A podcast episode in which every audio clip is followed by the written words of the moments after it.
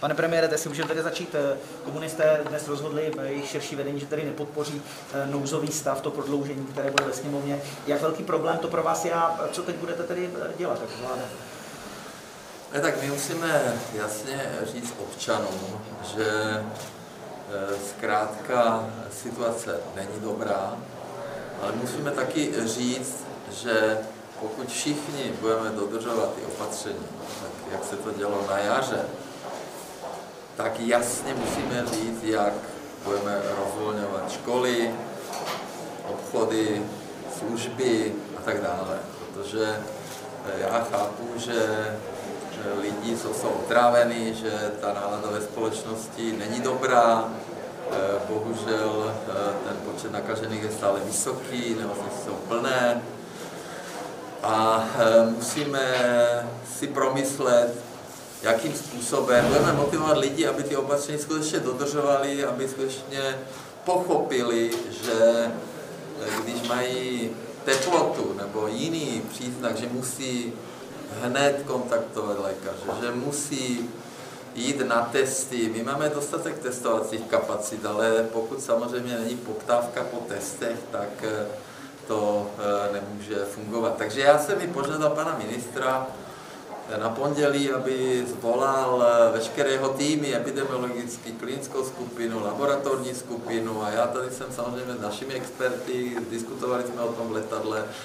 A toto je nejdůležitější úkol, aby jsme přesvědčili lidi a motivovali je na to, aby dodržovali ty opatření a, eh, a, a, a řekli jasně, když to budete dodržovat, tak se stane tohle teď půjdou děti do školy, teď otevřeme služby, obchody a tak dále. Toto je samozřejmě velká výzva, protože ty čísla jsou podstatně horší, než byly 3. prosince minulého roku, kdy jsme rozvolňovali a e, je jasné, že e, ty opatření e, nejsou úplně dodržována, že vlastně někteří v podstatě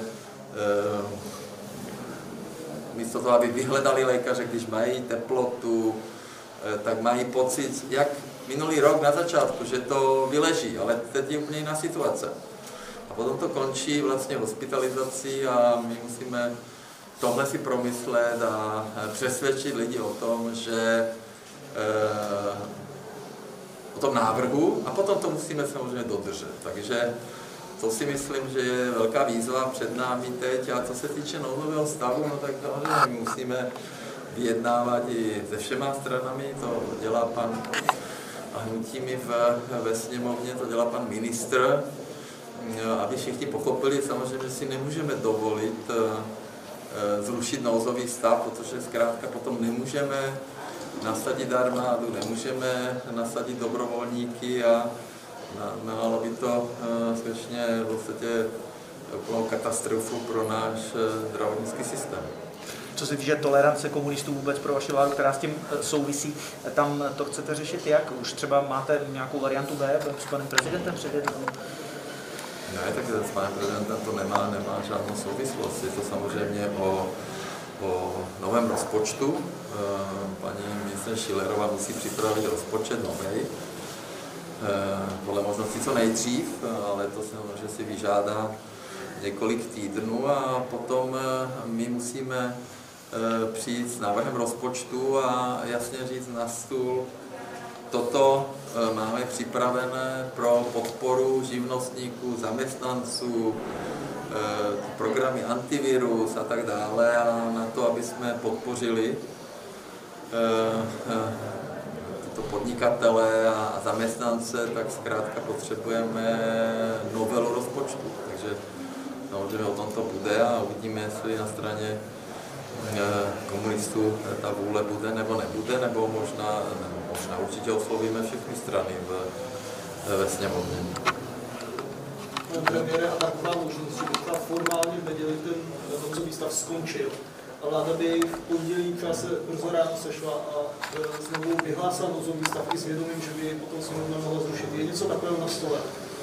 Tak to by nebylo fér, to by bylo v podstatě pohrdání sněmovnou a to my nechceme. My chceme jako přesvědčit e, kolegy ve sněmovně, že aby pochopili vážnosti situace a pokud e, i oni říkají, že chceme společně to řešit, že jsme společně na jedné lodi, tak uh, doufujeme, že je přesvědčíme a že nás podpoří a že nebudeme jenom uh, závislí na podpoře KSČM.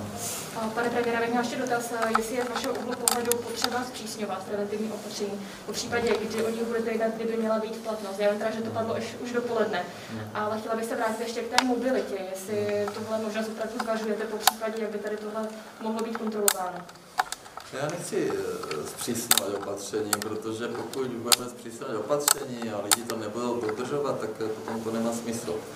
A já jsem to teďka řekl před chvílí, že chceme jasně říct lidem, podívat se na všechny opatření, jestli fungují, jaký mají dopad, jestli jsou dobře nacílené ty opatření a říct lidem, teď zkusme znovu, jak na jaře ty opatření dodržovat a když to všichni dodržíme, tak potom rozvolnění a školy jsou priorita a malé obchody a služby, takhle to bude.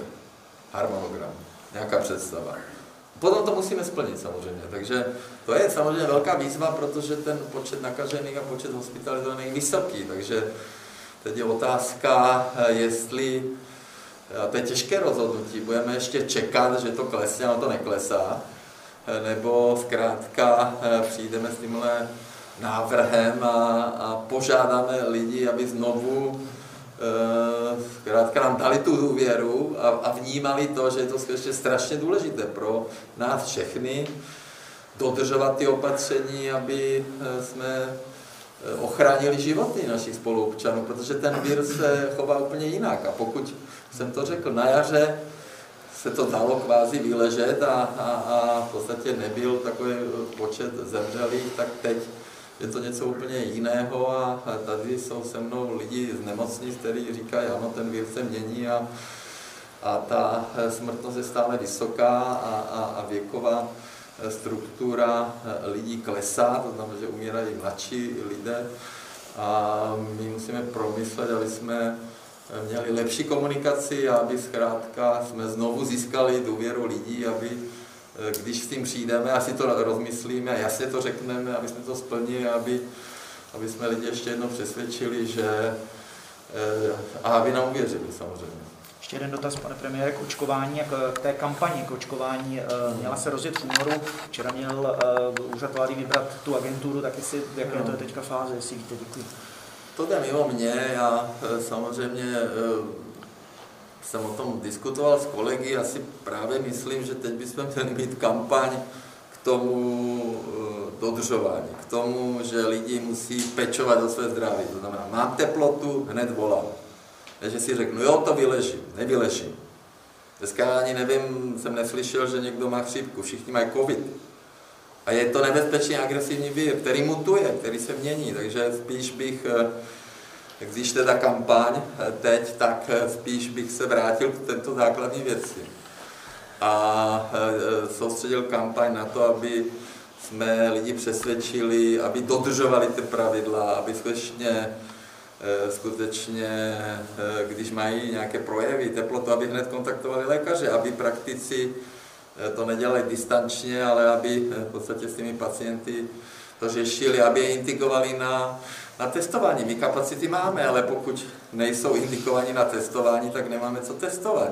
Minimum kontaktů je a tyto věci, ale samozřejmě ta kampaň na očkování určitě bude na stole, ale je otázka na časování a bude na stole, když budeme mít dostatek vakcín, ale já, to dělá úřad vlády v spolupráci myslím, s ministerstvem zdravotnictví, ale teď motivovat. Samozřejmě k tomu přijde otázka, otázka načasování, ale teďka bych viděl prioritu k dodržování těch opatření a dodržování vlastně starostlivost o své zdraví a to by měla být jako priorita, protože my zkrátka jako vláda bez lidí to nemůžeme nikdy zvládnout, pokud všichni nebudeme spolupracovat. Myslím, že testování, jenom jste říkal, že priority jsou vlastně školy, na trhu se objevil antigen test, který není víte z toho tahu, ale je z nosu Rakousko, takže by to bylo příjemnější pro děti. Rakousko by dalo tak 5, 5 milionů. Zvažujeme se vydat stejnou, zvažujete, že bychom se vydali stejnou cestou.